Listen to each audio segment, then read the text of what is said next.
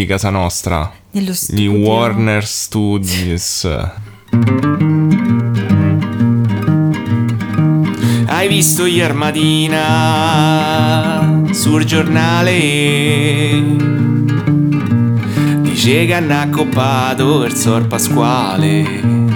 C'è chi dice che la moglie gli l'alieni o i satanisti. Però è inesatto. Ce lo spiega brivido guatto. E a casa nostra comunque abbiamo ha dato il benvenuto a un nuovo membro della famiglia, Esatto, di nome Elliot. che è il nostro robot per pulire per terra. Essendo Mr. Robot, l'unico modo era chiamarlo Elliot. Oh, oh. Probabilmente eh, presto sostituirà tutti i gatti. Sì, probabilmente sì. Per far capire la questione è che il colore di uno dei nostri gatti, o comunque uno dei nostri gatti, è molto in tema con la mia storia di oggi. Oh, non posso dire altro, spoiler. non posso dire altro. Io, allora, diciamo che io sarò molto ambiziosa, non ho mai fatto una cosa così complicata. Beh, ricordiamo comunque come funziona per chi si sta si è vero, vero, sintonizzato la prima volta il nostro podcast. Tanto questa parte verrà tagliata. Daniele del futuro taglia questa parte. allora, il nostro podcast è molto semplice. Daniele, Racconterà una storia paranormale. eh, sempre ambientata in Italia. eh, esatto, a- all'interno del territorio italiano. E io invece vi racconterò una storia true crime, sempre ambientata in Italia. Chi inizia? E inizi tu, come al solito. Inizio io? Sì. Benissimo. Allora, io premetto, è una cosa complicata. È una cosa di cui io ho sempre sentito parlare, non mi leggere gli appunti Non sto leggere, sto guardando in un punto. Comunque ho usato anche gli evidenziatori e quando uso gli evidenziatori vuol dire che è finita perché è complicata la storia. E è una storia di cui io ho sempre sentito parlare, tu hai sempre sentito parlare, tutti magari hanno sempre sentito parlare, però non, non l'ho mai approfondita. Ovvero oggi parlerò a Daniele e anche a voi ovviamente delle bestie di Satana. Oh! Perché Interessante, è quasi un sono- crossover. Eh, infatti, esatto, per questo, anche per questo motivo, secondo me poteva essere interessante. Io sono una grande fan di Criminal, ero una grande fan di Criminal Minds e eh, un episodio mi ha messo molta curiosità perché si ispirava un po' a questa storia e si faceva riferimento al fatto che non ci sono omicidi, almeno in America, provati eh, di sette sataniche. Cioè dicono che non- le, le sette sataniche in America non hanno mai ucciso nessuno, però tecnicamente a una visione superficiale da noi è successo e comunque è un caso che ha avuto l'attenzione mediatica un po' da tutto il mondo. Eh, ho visto un documentario di un'ora e mezzo, io vedo La sua documentari, specialità, esatto. Stavo- ho messo in pausa il mio documentario su Dolly Parton per vedere questo sulle bestie di Satana di un'ora e mezzo, ho letto un po' di Wikipedia, insomma eh, il documentario che, eh, che ho utilizzato lo troverete nella descrizione dell'episodio perché mi sembra anche giusto. Ah, stai parlare copiando le mie bibliogra- bibliografie. esatto. Allora, eh, il, il periodo di cui andiamo a parlare è dal 1997-98 fino al 2006 circa, diciamo.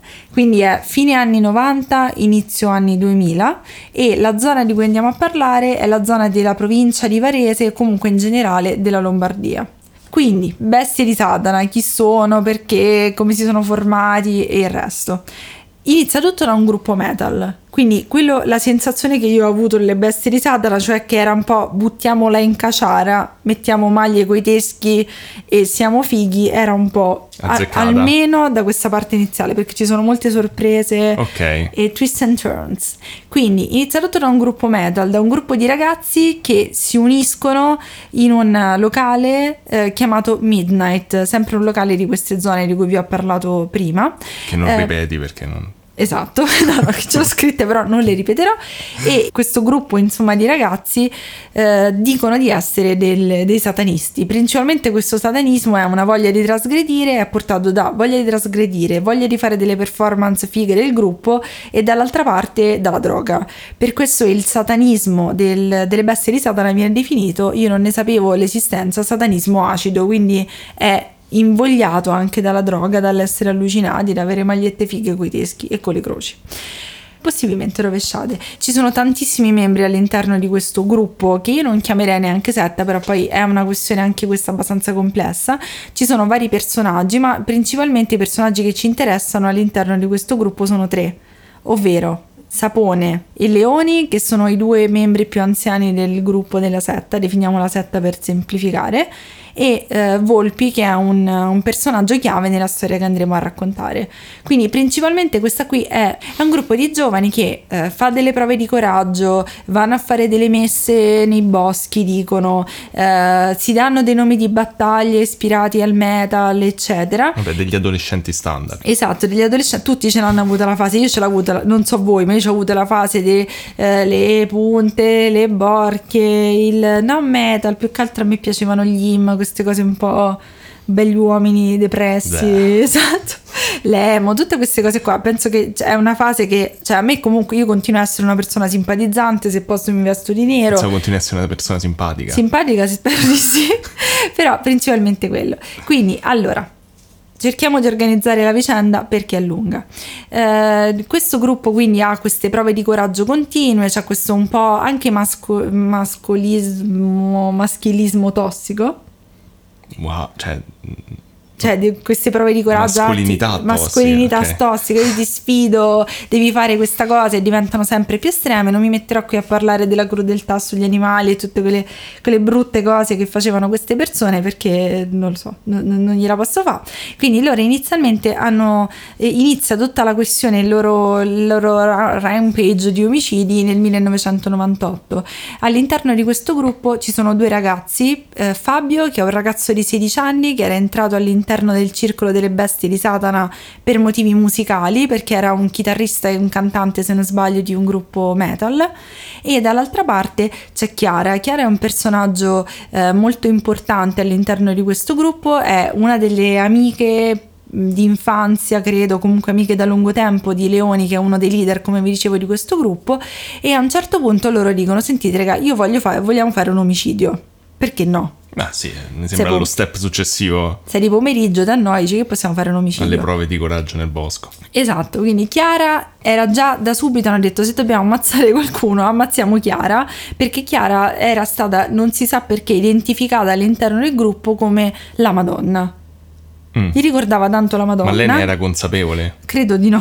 Okay. E oltretutto lei era, era abbastanza ricca, nel senso che lei aveva avuto tipo un 110 milioni sì perché c'erano ancora le lire, per, eh, per, un incidente, quindi loro miravano principalmente alla simbologia di questa ragazza e ai suoi soldi. Quindi dall'altra parte c'era Fabio che loro eh, maltrattavano particolarmente, gli spegnevano le sigarette addosso, facevano tutte quelle cose carine che i tuoi amici di solito fanno, eh, lo mordevano, lo minacciavano, delle cose bellissime. Oltretutto Fabio si era innamorato di Chiara, quindi i personaggi più potenti all'interno di questo gruppo hanno detto senti ma, cioè, ma come ti permetti metti tu sei un ragazzino e impunti così in alto a questa che ci ricorda pure un po' la Madonna. Quindi Ma scusa, per loro la Madonna doveva essere un simbolo negativo. Eh sì, però lei comunque era, era, più grande di lui ed era amica dei capi, quindi ha detto come ti permetti tu che sei arrivato per ultimo. Ah, e poi mi chiedevo, ma loro fanno, può scendere Fabio a farsi mordere? Esatto, tipo, una cosa del genere.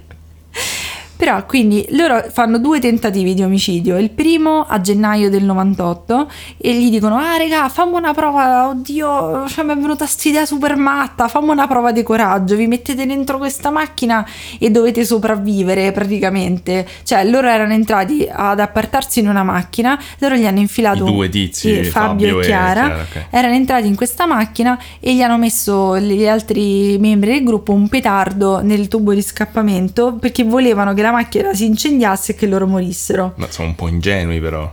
Eh. Cioè, non credo che funzioni così la fisica. Ma sembra, sembra, che abbia preso effettivamente ah, fuoco. Sì? sì. I due ragazzi gliel'hanno liquidata a Fabio come una prova di coraggio. Quindi sembra che in un certo senso lui avesse non capito che li volevano fare fuori, però diciamo che un po' di sentore c'era e dall'altra parte gli hanno detto, i, i, Fabio e Chiara hanno pensato che erano stati loro stessi a causare l'incendio perché stavano fumando all'interno della macchina. Vabbè, secondo me questi ragazzi hanno una scarsa comprensione della fisica. Sì, però comunque, cioè, in ogni caso, vabbè, mh, mm, cioè, che prova di coraggio simpatica. E poi alla fine decidono di... Uh... Cioè, comunque se gli spegnevano le sigarette addosso, immagino sì. fosse abituato. Al... Sì, ma perché proprio, cioè, c'è sigarette, petardi, non lo so. Eh, perché il fuoco è di Satana. Comunque, ah, c'è ragione, c'è ragione, c'era perfettamente ragione. Facevano ghiaccio, tipo le nuvolette. Cioè, no, gli arcobaleni. E quindi alla fine decidono di portare... Ehm, a compimento questo, questo sacrificio nel il 17 gennaio del 98.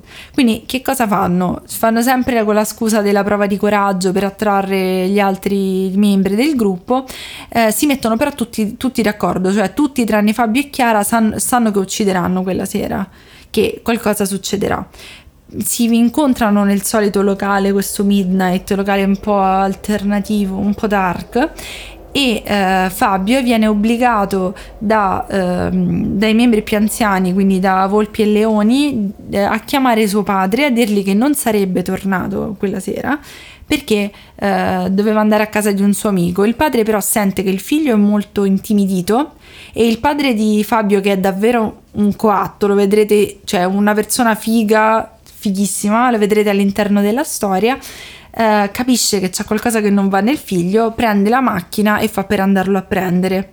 Purtroppo il padre arriverà troppo tardi, non riuscirà a incrociare Fabio, quindi penso che anche il rimorso abbia giocato nella sua vita un, anche nel, nella sua voglia di risolvere questo caso, di, di, ritrovare il figlio, eccetera, che poi vedremo dopo, un, una parte molto importante, insomma.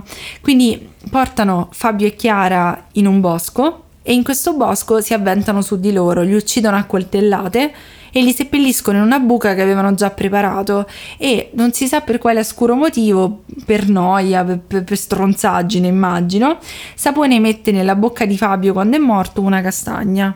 Cioè, dici, sei satanista, vuoi fare queste cose fighe, caproni, eccetera, poi dici, vabbè, mi stavo annoiando. Hanno trovato una... quella, una castagna. Ho cioè, capito, ma fa dei simboli più fighi. Non cioè, erano pronte, non... perché se sei satanista sei anche pigro, cioè non, sì, non ti va di preparare i simboli prima, esatto. già, già hanno scavato delle buche.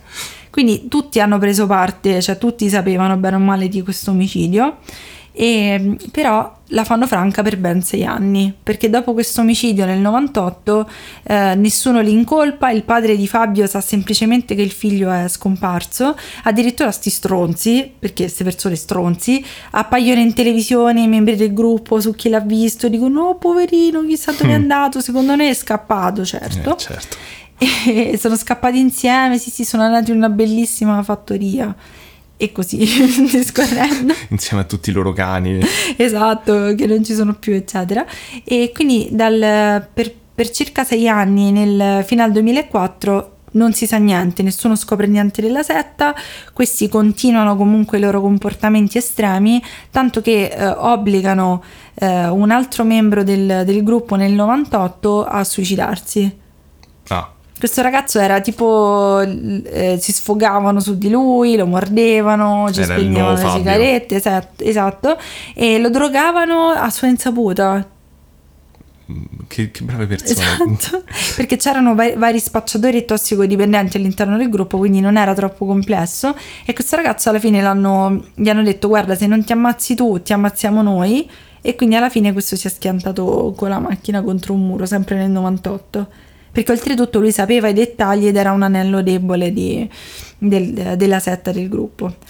Quindi a questo punto sono passati sei anni, nessuno gli ha fatto niente, nessuno ha capito eh, che erano una setta, che era un'organizzazione, che erano un gruppo di persone che erano eh, responsabili degli omicidi o comunque della sparizione di Fabio e Chiara e arriviamo al 24 gennaio del 2004. A questo punto viene trovato Volpe, che è uno dei membri di cui vi ho già parlato della setta, che era uno appunto famoso perché era disoccupato, drogato e capellone come Mirko dei Beehive, però a parte questo lo, lo, trovano che vaga nei boschi, lui vaga nei boschi totalmente drogato, dice cose che non hanno senso e tra queste cose che dice dice che la sua, la sua fidanzata eh, volevano violentarla, non si è capito, inventa una strana storia di, eh, di violenza, di, non, non, non, ha senso. Immagino non nei boschi questo. Cioè, dopo che. No, no, lo trovano a vagare nei boschi. E racconta e lui racconta del, questa storia. Sì, i carabinieri proprio dice: Ah, volevano violentare la mia ragazza,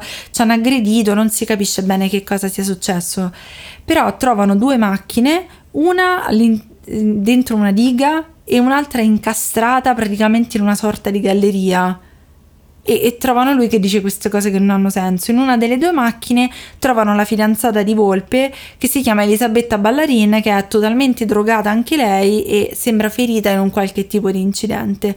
Quindi a vedere eh, Beh, finora sembrano solo dei drogati che si sono schiantati. Esatto, però non, è, non, non, sarà soltanto questo, perché indagando si scoprirà il cadavere di una ragazza che si chiama Mariangela Pezzotta e che qui per questa mancanza di volpe, per questo, per questo momento di, di, di, defiance, si scoprirà tutto. Cioè, da questo incidente che vi ho raccontato verrà fuori, verranno fuori tutti i dettagli del gruppo e dei suoi partecipanti. Quindi, eh, Volpe e Elisabetta hanno ucciso Mariangela. E voi direte perché? Perché? Perché gliel'hanno ordinato. Sapone ha ordinato a Volpe ed Elisabetta di uccidere Mariangela perché Mariangela sapeva troppo e gli ha detto senti fate quando vi pare basta che in un giorno di luna nuova ma quindi questi hanno continuato ad uccidere persone dopo sembra che... di sì però ecco la cosa strana è che cioè che hanno fatto in sei anni questi esatto. che sono esatto. così proni alla violenza ma eh. poi ne parleremo ok quindi per adesso io vi sto dicendo le vittime effettive. Cioè, la, diciamo, il, dal punto di vista della polizia, delle indagini, come è andata? Eh, la, questa è la prima indagine praticamente che fanno. Cioè, quindi tutto emerge nel 2004? Tutto emerge nel 2004. Quindi Loro... le cose che ci hai detto prima in realtà sono no. emerse poi dal 2004 Sì, esatto, io vi ho okay. detto l'hanno fatta franca per sei anni. Ok, ok cioè non si sa che cosa, cioè mh, per quello che ne so io possono anche aver fatto l'uncinetto, si sono dati a, non so, al decoupage, però eh, diciamo che riemergo, riemergono in questo modo come, come set e come gruppo. Quindi a questo punto che cosa succede? Si scopre che eh, Vol- la Volpe ed Elisabetta hanno fatto fuori questa Mariangela, gli hanno detto senti ma mi, mi riporti una cassetta, una videocassetta, quindi immaginatevi quanti anni fa era, eh, si incontrano nello chalet dove vive Volpe e i due prima drogano Mariangela, la fanno comunque bere, la, la drogano eccetera e poi le, le sparano in faccia.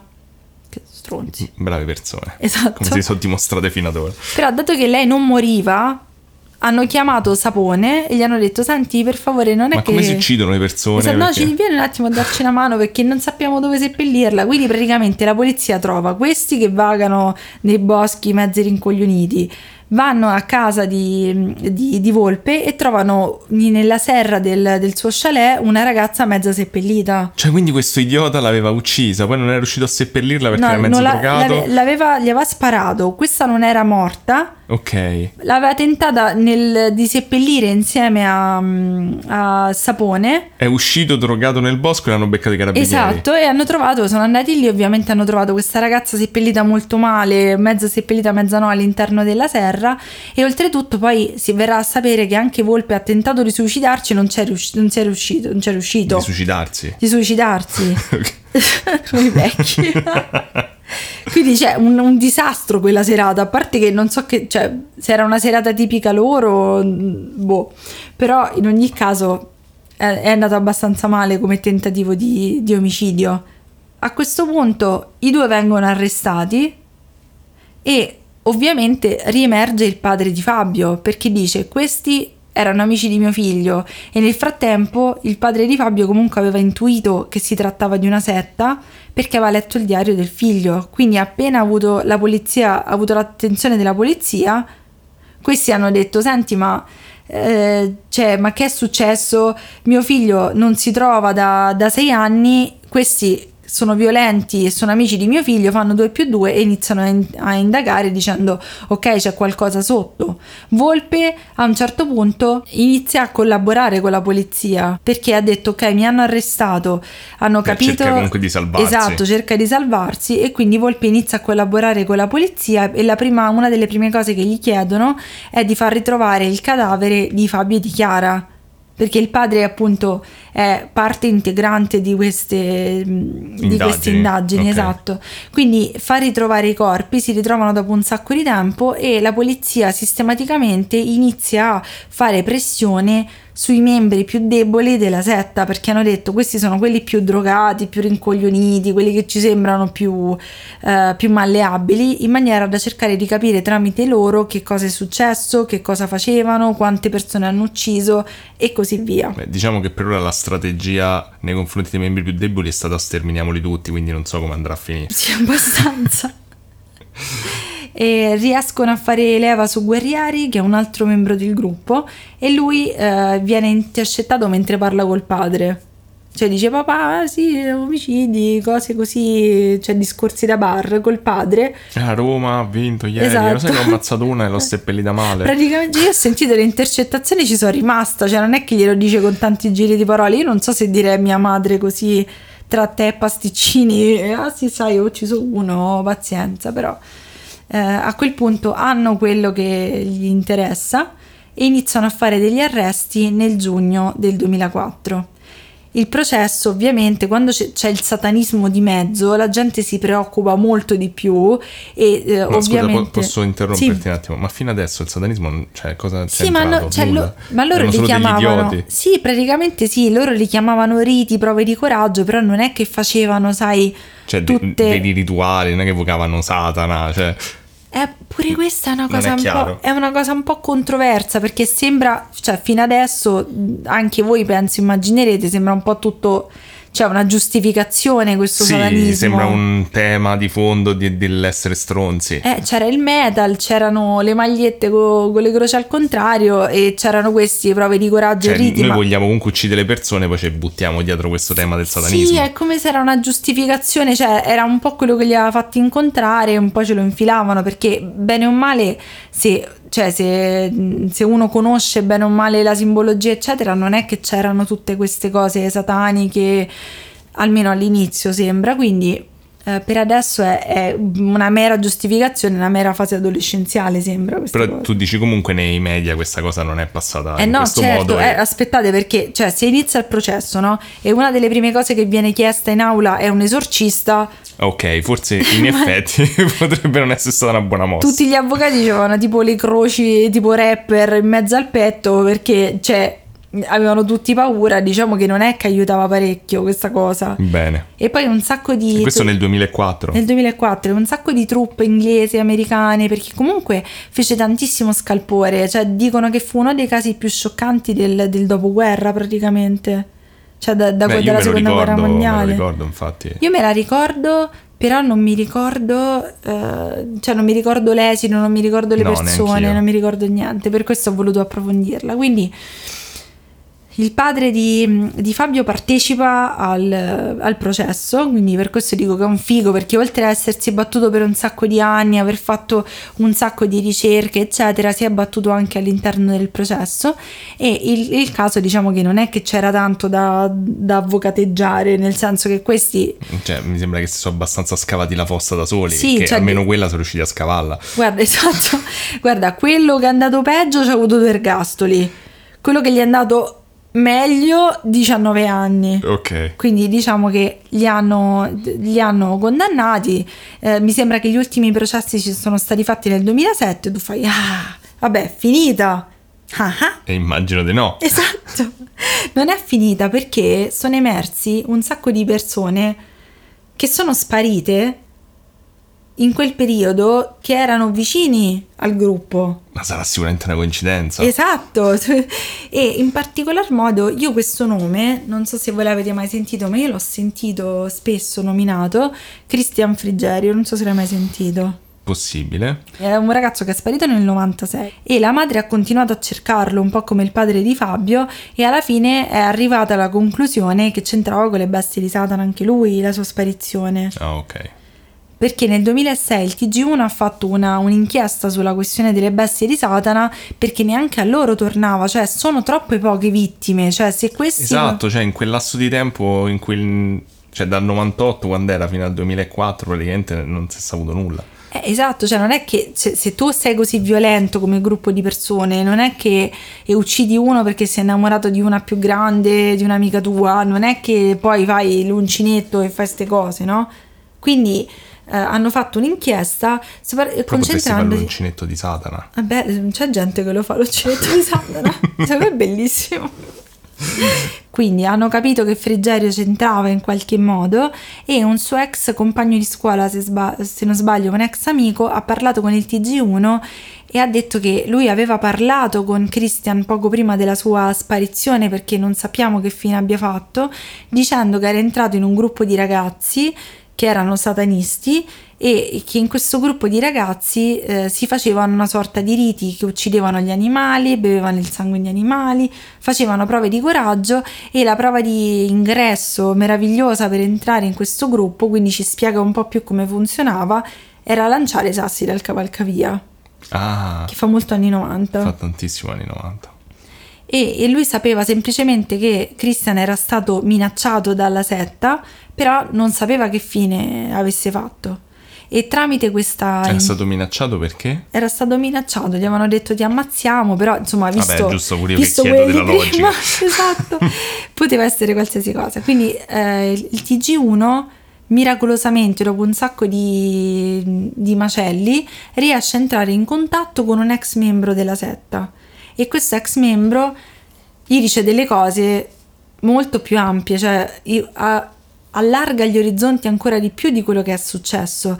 Lui gli dice che sono in 5-6 a essere riusciti a fuggire dalla setta, che la setta è molto più grande di quella che loro pensano, perché c'erano dei membri di livello più alto che erano degli adulti, Mhm. anche persone straniere, lui dice, che facevano eh, parte della setta e facevano questi riti. In questi riti si uccidevano le prostitute. Ok. mm, Perché stile- sempre le prostitute? Beh, secondo me è cultura popolare da Jack lo squartatore. Eh sì, tipo, praticamente lui dice che coinvolgevano, pagavano delle prostitute, le coinvolgevano e poi facevano, gli facevano bere il sangue, gli facevano vedere tutte le cose carine che facevano agli animali, i loro simboli carucci e eh, se queste si ribellavano venivano uccise e smembrate. La polizia a quel punto ha controllato ed effettivamente tipo c'era un, un boato di prostitute che mancavano all'appello in quel periodo e eh, parla anche del fatto che Frigerio sicuramente è morto perché l'hanno voluto uccidere perché sapeva troppo, perché faceva troppe domande e perché eh, frequentava delle persone all'esterno della setta che non sono cioè, motivazioni No, no, però Valide. appunto diciamo che poteva anche evitare di dare le motivazioni. e tu dici e quindi e quindi niente Come quindi niente? come tutti i casi di cui io ti parlo e quindi niente Cioè, Cioè, quindi, quindi hanno detto, ah, è vero, mancano tutte queste prostitute. Vabbè, buonasera. non sono riusciti a provare niente. rivederla. Non sono riusciti a trovare niente. E però questo- cioè, questa persona, io l'ho vista l'intervista, questo era terrorizzato, poverino, e Ma parlava... l'avevano censurato, cioè... il- No, c'era il nome e il cognome cioè, nel senso, spero che... Vabbè, a parte che immagino che ormai sa- sapranno chi era quello. Ma penso di sì, cioè, però lui praticamente questo ha fatto un casino per non farsi trovare, per non farsi vedere, per non far trovare il numero di telefono.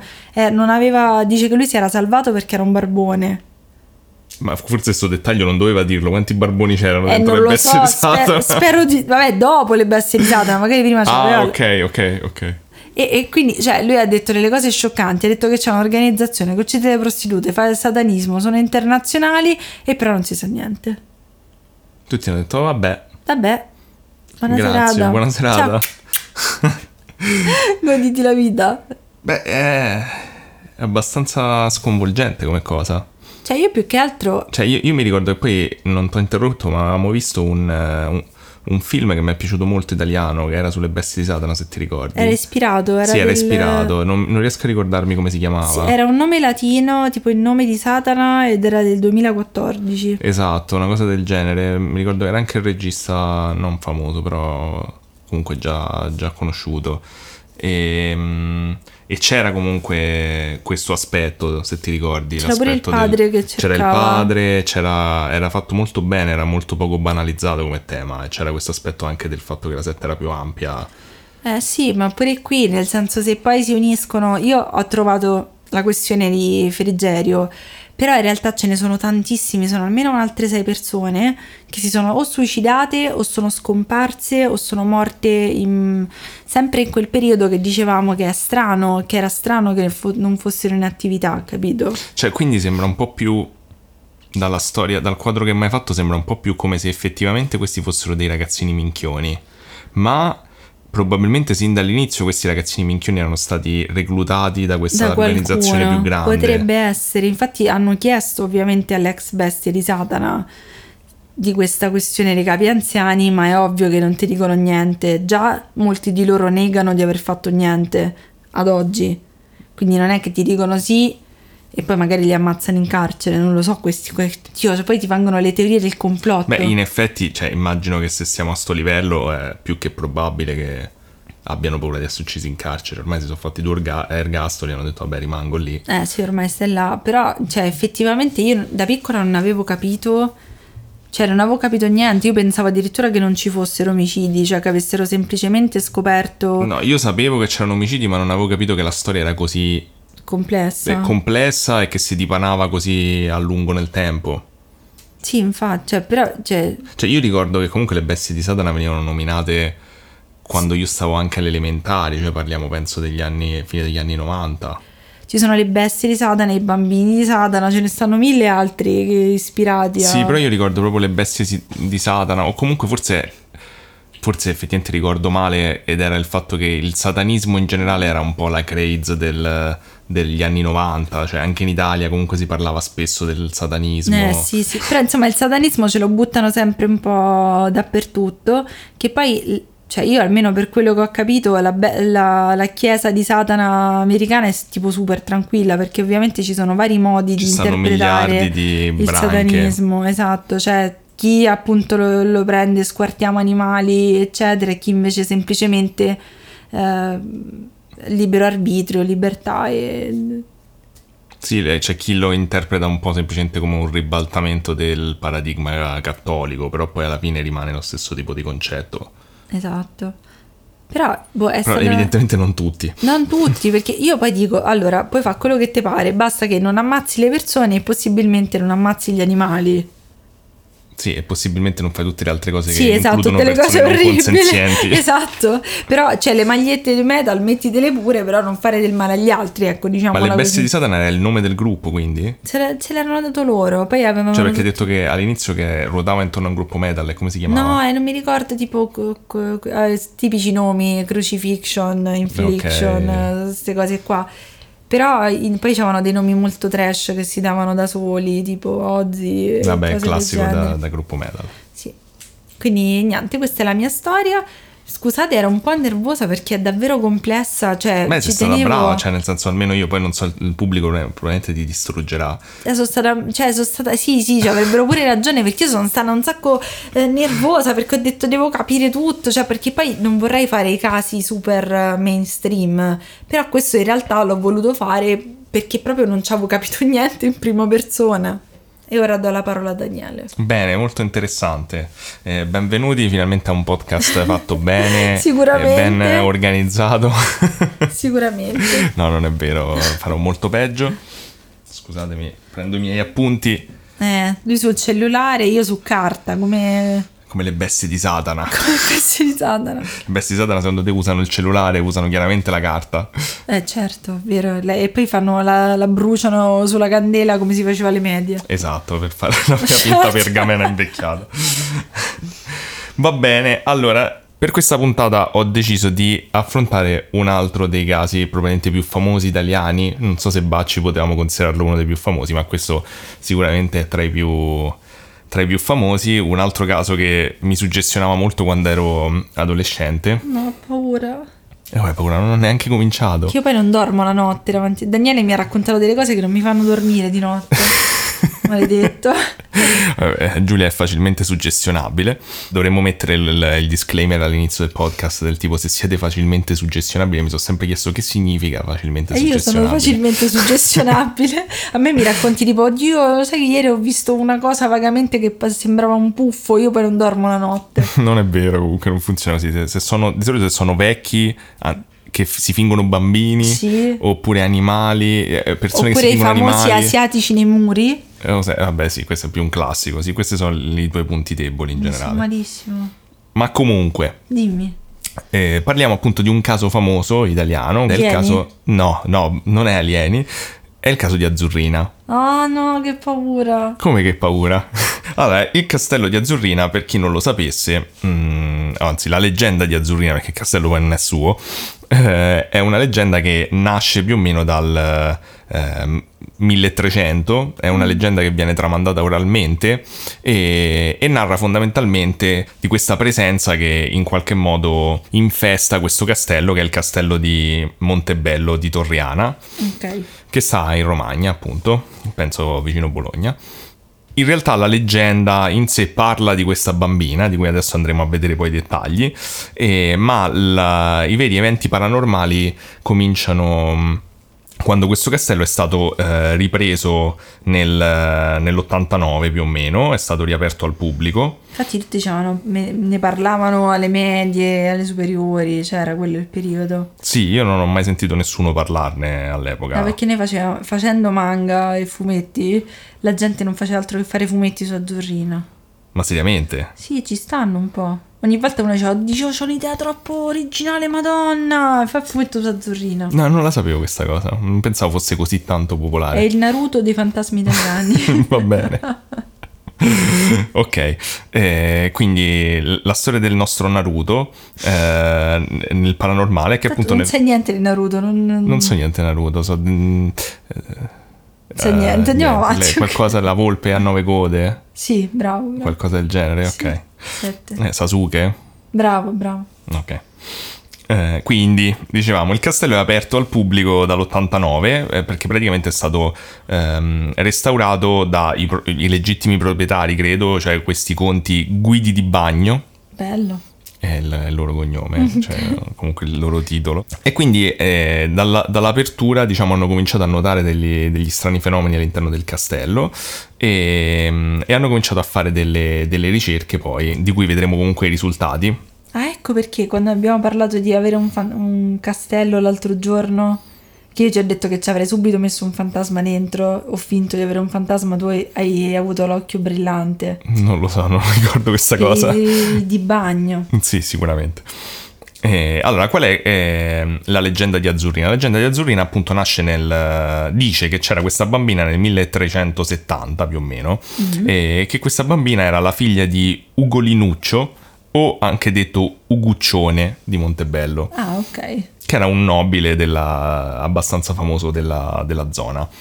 Si suppone che il vero nome di questa bambina fosse Gwendalina, Ah, Gwendalina. e che Azzurrina in realtà fosse semplicemente eh, un soprannome. Soprannome dato da cosa? Dal fatto che eh, questa bambina sembra fosse albina.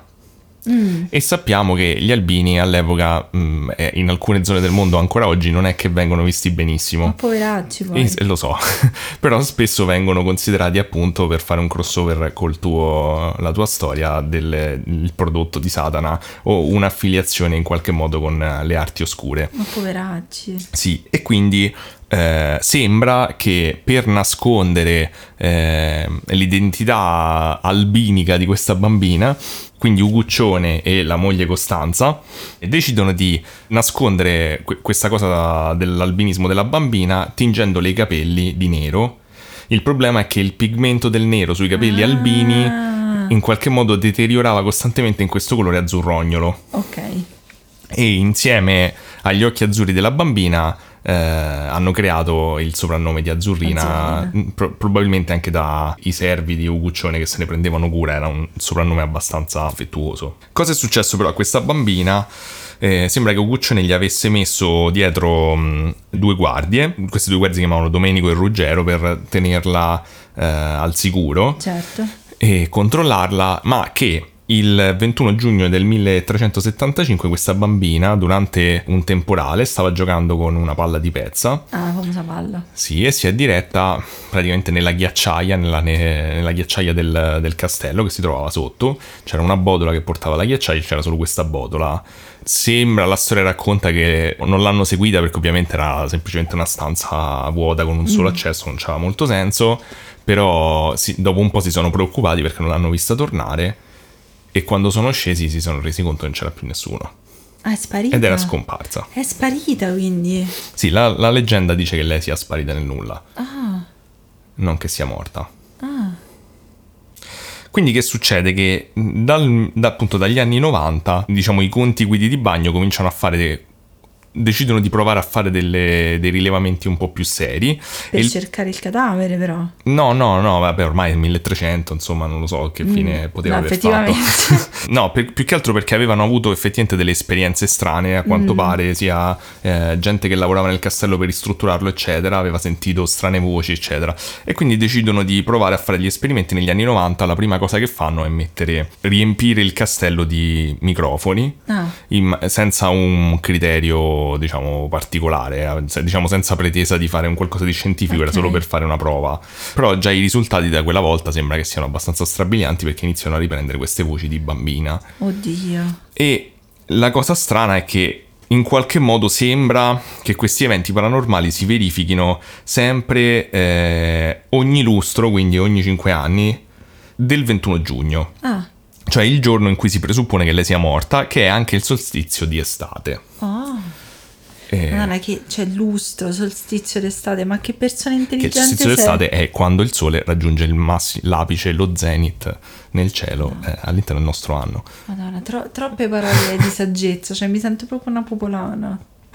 Non l'ho cercato su Wikipedia. No, no, no, io so che tu sai tutto a memoria queste Certo. cose. Quindi che succede? Cominciano a interessarsi di più a questo fenomeno e com- eh, ovviamente soprattutto la comunità eh, di ricerca paranormale italiana comincia a interessarsi al fenomeno e in qualche modo i conti eh, danno spazio ad alcune di queste associazioni selezionate da loro, non, Ok. non a tutti. Eh, in particolare sembra che ci sia questo gruppo bolognese che si definisce un gruppo di studio di biopsi- biopsicocibernetica, che io non so Ah, cosa sia.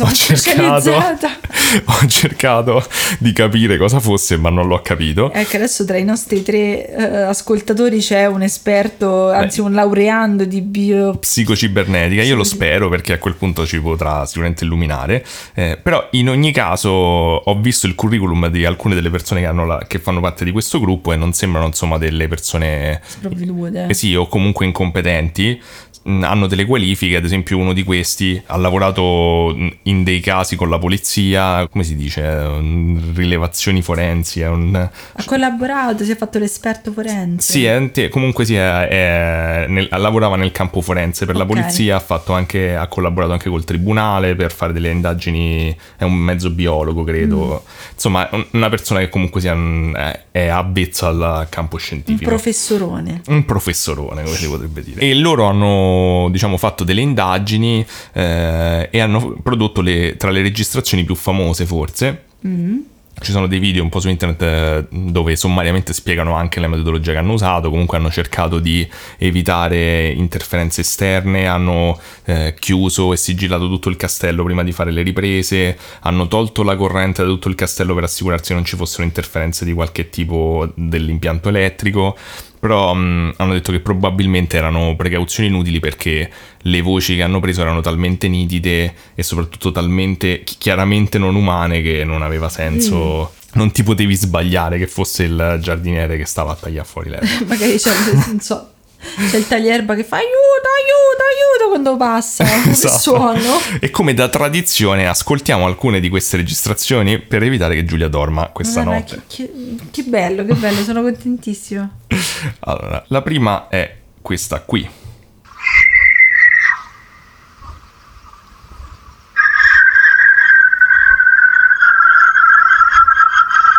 Ah, c'ho le pelle d'oca. Ma chi è questo? Non lo so, c'è un signore che ascolta in questo video. Questo è un video prodotto dall'Università di Bologna.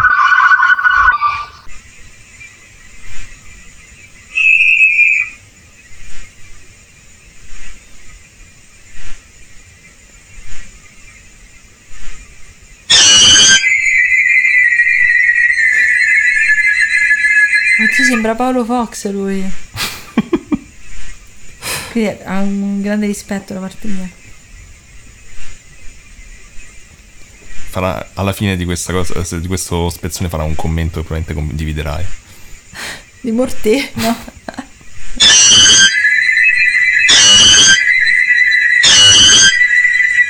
Oddio.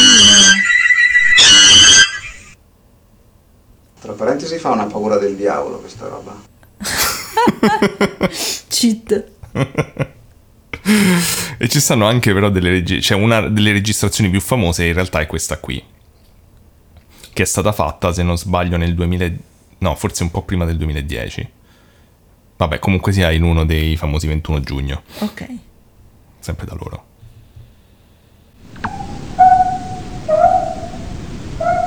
Oddio, che paura. Madonna, che paura. Sembra un po' una foca, però immagino che non ci siano le foche a Bologna. Mm, no, non credo. Una cosa interessante che ho notato ascoltando questo spezzone qui è che sembra che dica mamma, no? Tutti dicono che dice mamma. Ah, può essere, vero. Te lo faccio riascoltare. Fammi sentire. Sembra che, che pianga e chiami la mamma. Oddio.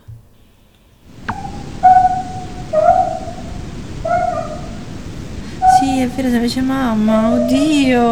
Eccola là, stanotte non si dorme. E Il problema è che, cioè, mentre lo ascoltavo pensavo, ma scusa, nel 1300 dicevano mamma? Eh no, è- oddio.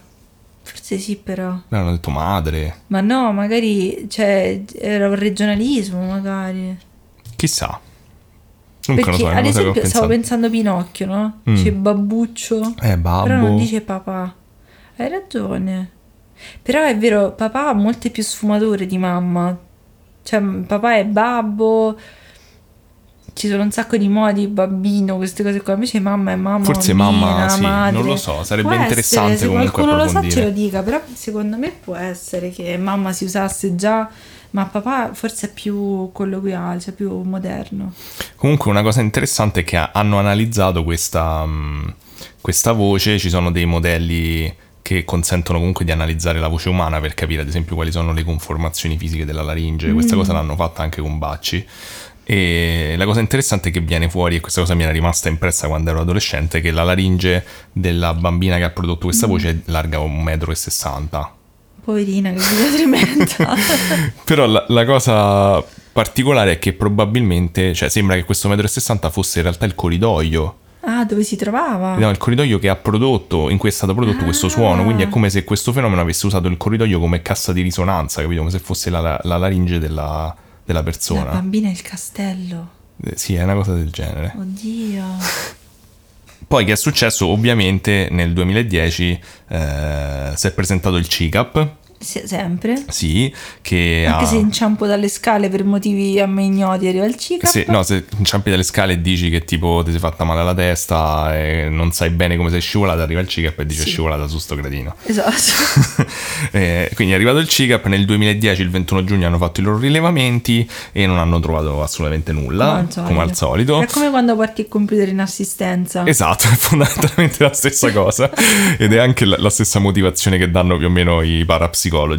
Eh, e anche più o meno la stessa cosa che dice Piero Angela che ogni volta fa il gradasso e dice è un'altra di quelle cose in cui quando, c'è il, quando gli esperimenti vengono fatti in un contesto controllato il fenomeno scompare. Ah, prima cosa ti devi sciacquare la bocca quando parli della famiglia Angela. Ho detto Pi- Piero, non ho detto no, Alberto. No, comunque è il padre di Alberto Angela, quindi è santo. Lui c'ha ragione e tu c'hai torto. Va bene, va bene, non, Ok. volevo, non volevo mancare di rispetto. No, guarda, io non, non lo so. Vabbè, vai avanti, per favore. Eh, ma nello stesso 2010 eh, un, eh, un'altra ricercatrice eh, parapsicologa o comunque nel campo del paranormale, tale Grazia Maria Gregori che non ho mai sentito, Mm, neanch'io. invece ha prodotto delle foto. Io- a me non mi è chiaro perché sembra che fosse lo- stesso 21 giugno 2010 in cui c'era pure il CICAP, quindi non ho Vabbè, capito. c'era la fila per fare il Sì, esatto. Beh, effettivamente, scusa, cioè a livello pure turistico, no? Se sai che il 21 giugno succede, c'è un casino là. Sì, esatto. E ha- sembra che abbia fatto delle foto in cui compare una cosa che sembra azzurrina. Ah, Questa. ah, oddio, però io, lo sai cos'è? Le foto io tendo sempre a... Sì, per, diciamo per eh, chi ci ascolta è mm, una sorta di foto in bianco e nero, sempre tipo con eh, il- il- gli infrarossi, e si vede una sorta di...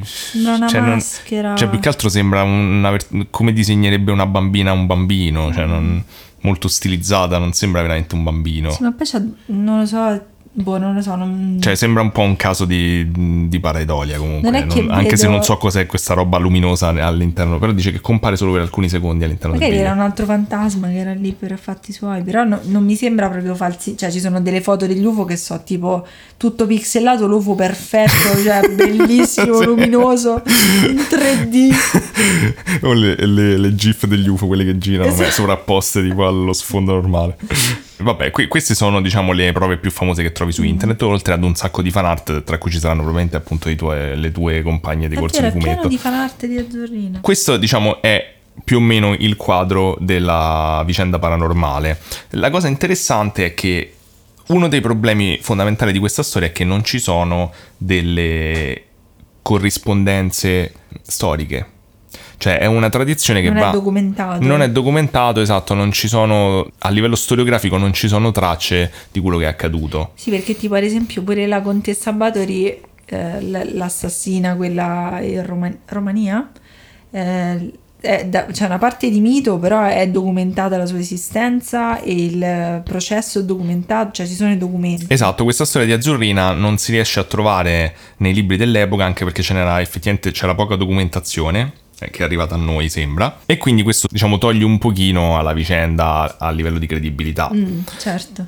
E, però eh, è interessante, ho trovato un articolo di ilparanormale.it che fa una sorta di analisi storica. Non so, purtroppo non c'è una, bibliograf- una bibliografia e quindi non so a livello di fonti Dove l'hanno dove hanno preso molte delle informazioni che sono molto interessanti e diciamo che comunque loro eh, fanno creano un'immagine diversa, un quadro diverso della, della vicenda. Cioè, diciamo che ci sono delle cose che stonano in questa storia. Ok. Le cose che stonano sono principalmente due di, questa, di, di come viene raccontata la leggenda. la leggenda. Una è che ehm, le persone albine sono di solito figlie di altre persone albine mm, magari ce l'aveva nell'albero genealogico. o ad esempio i nonni dovevano essere albini, comunque sia dovevano o avere i genitori un genere recessivo albino o i nonni dovevano essere albini, in più gli- l'albinismo comunque sia causa un- una totale di, decolorizzazione, di scolorimento della... Scolorimento. Sì, di- cioè una totale mancanza di colore Pigmento. In tutte le parti del corpo, compreso l'iride, quindi non si sa come faceva ad avere gli occhi azzurri. Ah, eh, oddio, però hanno gli occhi estremamente chiari, quasi Grigi grigi. dovrebbero eh, essere, grigi, sì. però magari... E- Vabbè, una volta che chiama grigina faceva un po' schifo. esatto. Marroncina sbiadita. vabbè, vabbè, sì. E, e poi di solito hanno anche dei problemi fisici, ci sono vari gradi d'albinismo, però c'è dei problemi cardiaci, c'è un sacco di Però problemi. magari era molto piccola e quindi magari ancora non si era manifestato il problema. Non è chiaro comunque Mm. sia, ci sono altri problemi, un altro dei quali che effettivamente c'ha senso è che questa storia, che questa leggenda che è arrivata fino ai giorni nostri è un po' disneyana, Sì, cioè questo, sì. questo padre che in qualche modo accudisce questa bambina e ci tiene così tanto che gli mette delle guardie dietro, Però dai, non potevano tutti frullarli dentro i pozzi però stiamo parlando del ammazzarli. 1300, era molto comune frullare la gente dentro i pozzi. Eh vabbè, magari questo ha detto dai, oppure la voleva frullare, raggiunti i 12 anni, ha detto la tratto bene fino a 12 anni e poi boom nel pozzo, Eh, cioè- non lo sappiamo. Esatto, cioè per quale motivo questo padre era così apprensivo? Cioè, cioè, c'è qualcosa per l'epoca che un pochino stona Mm. e quindi hanno cominciato a fare un pochino di, mh, di indagini e di ricerca. Hanno scoperto ad esempio che anche la storia della tinta è un po' strana, le tinte che si usavano all'epoca per tingere i capelli di nero in Italia, Dovrebbe essere sul verde. esatto, degeneravano sul verde, wow. Anche eh, io le so, scusate. È come quando usi i pennarelli si scoloriscono al sole, tipo il nero diventa verde. Sì, per il tipo di tintura comunque sia degeneravano sul verde. E che cacchio, però, cioè, allora gli occhi ce l'aveva grigi, i capelli ce l'aveva verdognoli, però verdina, vabbè. Eh, però appunto ci stanno un po' tutti questi dettagli che non tornano, quindi c'è, c'è un'altra spiegazione che potrebbe spiegare queste cose qui. Eh, sembra che abbiano ritrovato praticamente una, una traccia storica da una raccolta di leggende popolari di un parroco del 1600. mm, Che era una raccolta di, di leggende popolari della zona, e, mm, e in questa raccolta c'è una storia che viene chiamata Monsbelli et Deline Mm. E appunto il castello è il castello di Montebello. e Deline sarebbe praticamente Adelina. Ah, Adelina, ok. E in, in effetti anche Gwendalina è un po' strano perché a quanto pare è un nome di origine germanica che c'era in Italia ma era poco diffuso, Ah. mentre Adelina era molto più comune. È come i figli dei ricchi adesso che hanno quei nomi allucinanti, no? Chanel, Falco, Esatto. Leone. Ho detto, vabbè Adelina, sarei solo te, amore mio. Esatto, invece Adelina no, però Adelina era molto comune, Gwendalina non lo era. Ah, che- scusami. e Gwendalina è quello che si riteneva fosse il nome della, della bambina. Poi se ci pensi aveva entrambi i nomi delle papere di, degli Aristogatti. Secondo me non è un caso. Beh, coincidenze? non credo proprio. Comunque, cosa sappiamo della storia di, del- di Uga- di Ugaccione? Uguccione? Sappiamo che lui e Costanza Malatesta, che appunto era la, la madre di Azzurrina, in realtà loro dimorarono per un periodo nel castello di Gradara, che è famoso perché è quello di Paolo e Francesca. Ah, mm. Ok, era un matrimonio combinato fondamentalmente, come spesso capitava all'epoca, era stato voluto da un, da un parroco locale per cercare, come al solito, per motivazioni politiche, Certo. per mettere insieme due famiglie e cercare di farle stare buone che si ammazzavano costantemente. Però c'era un piccolo problema, che essendo un matrimonio combinato, diciamo, non era esattamente un matrimonio nato da una forte passione tra i due, oltretutto... Ah, lei ha tradito, dici. Oltretutto questo cuccione eh, era pure brutto come la fame a quanto pare. C'era proprio scritto faceva schifo. Sì, era descritto come una sorta di orco ed era caduto da cavallo era rimasto pure storpio. E che cacchio, che bel maritino che si è presa, no? Come tipo Game of Thrones che vai, vieni data ai barbari e ti trovi il figo. No, non era quel, quel caso lì. Esatto. E, e quindi che è successo? Che si sapeva che questa Costanza comunque sia si dilettava in altri modi. Ma brava Ah, questa, brava. Esatto, al di fuori delle- de- del- della stanza ma- matrimoniale. del talamo. Del talamo. Bravo, continuiamo con la cultura. La parola di oggi è talamo. lustro. Esatto. Ovviamente la voce comincia a circolare all'interno del, del praticamente dell'intorno del castello di Gradara. Ugo, Ugaccio, ma come ci passi dalle porte? Fondamentalmente sì. sì, fondamentalmente il discorso era quello, tanto che sembra che, che la moglie cominciasse anche ad ingraziarsi un po' di paesani e di, di contadinotti locali ragione, che stavano lì dicevano ah mo, io vado a dire a tuo marito e dice no non ti preoccupare non ci penso io a convincerti a non farlo esatto. Anche- scusa, metti un audio qui. Sì. E Uguccione sembra che non fosse contentissimo di questa cosa, infatti ha spesso mandato ad ammazzare gente che diceva che lui veni- non passava dalle porte. Eh, per eh, eh, cercare di mettere in qualche modo un freno a tutte queste dicerie eh, del popolo, decise di spostarsi in un posto un po' più isolato nel castello di Montebello. Ah, così non c'aveva nessuno da trombare praticamente la moglie. Questa era un po', penso, la sua speranza.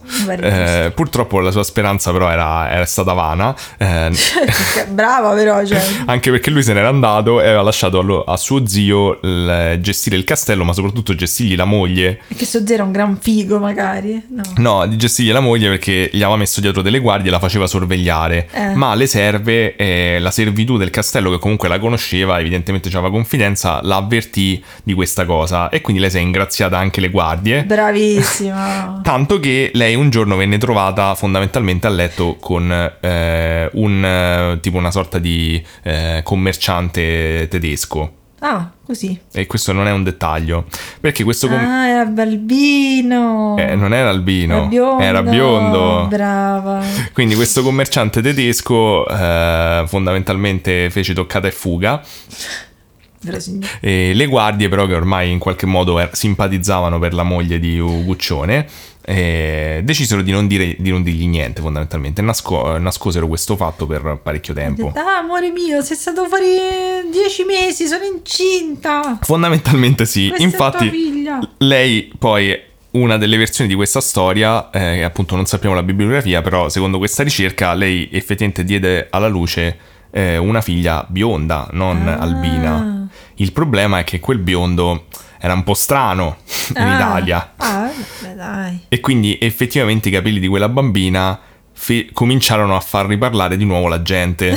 poverino, ce l'ho appena fatta a superare questa cosa. Fondamentalmente Uccione dice alla bambinaia, senti taglia i capelli di sta bambina perché mm, mi sono stufato che siamo- abbiamo appena traslocato, ora ci tocca ritraslocare un altro castello. Fategli una parrucca, ah, non si faceva. Eh, no. Beh, però è 1600, quindi magari sì. Quindi la bambinaia cosa fa? La bambinaia cosa fa?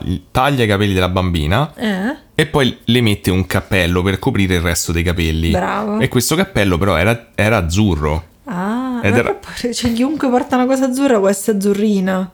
C'ha il cavallo No, no, è, fiocchi. no, è che questo capello, eh, questo capello, no, è che questo cappello praticamente era fatto con eh, il guapo, credo si chiami, comunque una, una pianta Mm. Eh, che ho segnato ma adesso non, non la ritrovo. sopravviveva. Vabbè, comunque è una pianta, è stata è fatta una pianta da cui viene a quanto pare estratto ancora oggi l'azzurro, che però stinge parecchio e quindi le aveva stinto i Mm. Ah. capelli di azzurro. Ma Uguccione era contentissimo di questa cosa, perché poteva dire a tutti che lei stava mutando i capelli e, gli stavano finalmente diventando normali, cioè scuri. Beh, logico. Sì, è come, come si sa all'epoca. Come è nata i capelli rossi che sperava tanto che di non avere i capelli rossi. Esatto, fondamentalmente così. E- ma quindi in tutta questa storia ci sarebbe da chiedersi. eh, eh, lui, tra l'altro, ripudiò eh, Azzurrina. Ah, no, ripudiò. Azzurrina perché non era proprio convintissimo che fosse sua. Beh, c'aveva ragione. Però Azzurrina continuò a stare nel castello e quindi tutti ci, ci chiediamo com'è Eh. possibile che all'epoca il, il padre di famiglia si tenesse una figlia che non era la sua all'interno del castello. Eh, sì.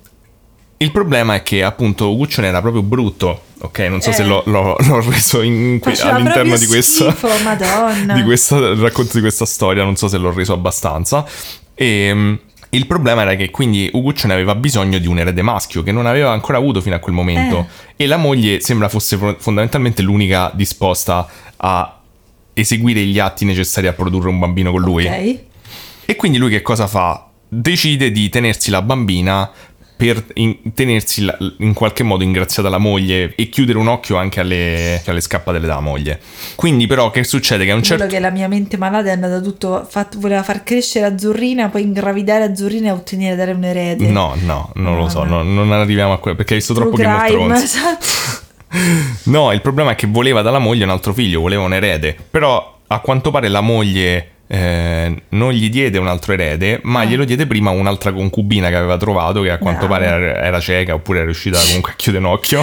Beh, magari è una storia d'amore bellissima. te la Magari sì, magari sì, però non so, tutti i, re- i report dell'epoca non fanno altro che insistere su quanto fosse brutto, quindi... Non si sa niente su lui, era un cesso. Sì, fondamentalmente sì.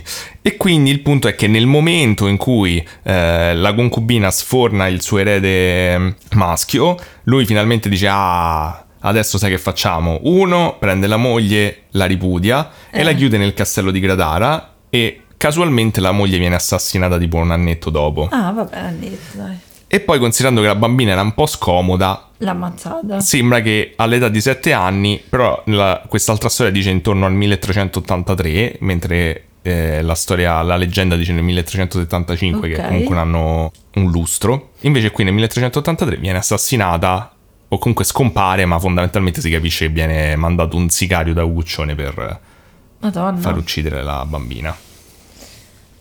E questa è una storia alternativa che in effetti Potrebbe avere senso. avrebbe un po' più senso a livello storico, e che poi non c'entra nulla necessariamente con la presenza o meno del fantasma, però dà un quadro storico un po' più verosimile, un po' meno disneyano alla leggenda di Azzurrina. Sì, sì. Cosa Beh- ne pensi di questa storia? Ma io non, non lo so perché a me questa cosa di Azzurrina mi ha sempre un sacco intrigata, devo dire.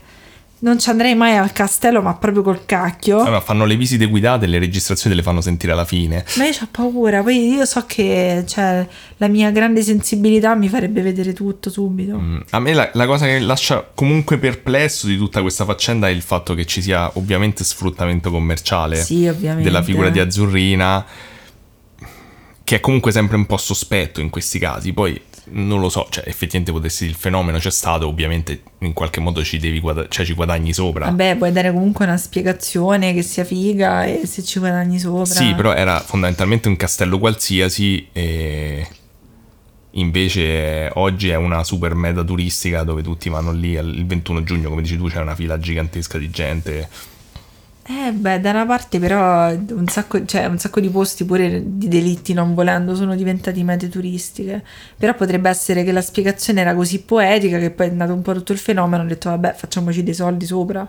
Sì, in qualche modo le indagini che sono state fatte, che sono state parecchie, poi io ho citato solo quelle lì che mi sembravano le più attendibili, comunque sono state fatte da persone cioè da gruppi di ricerca anche abbastanza competenti, mm. non tutti hanno avuto dei risultati, eh, il CIGAP tra questi non ce l'ha avuti, cioè. però ha ricevuto molte attenzioni nel eh, tempo. Io quindi... sapevo anch'io questa cosa, quindi la, la Perché è un molto... fenomeno in qualche modo replicabile, cioè proprio dici, succe- sai quando succede tecnicamente. Eh, esatto, se ogni 21 giugno succede, lo sai ogni 5 anni. Infatti nel 2020 era un'altra ricorrenza, però non si è ecco, saputo ancora col nulla. Covid non ci sarà andato nessuno, scusate. In effetti, non lo so. Tutte quelle mascherine azzurre di azzurrina. Bella ora come Bello, idea. vero? Facciamole noi.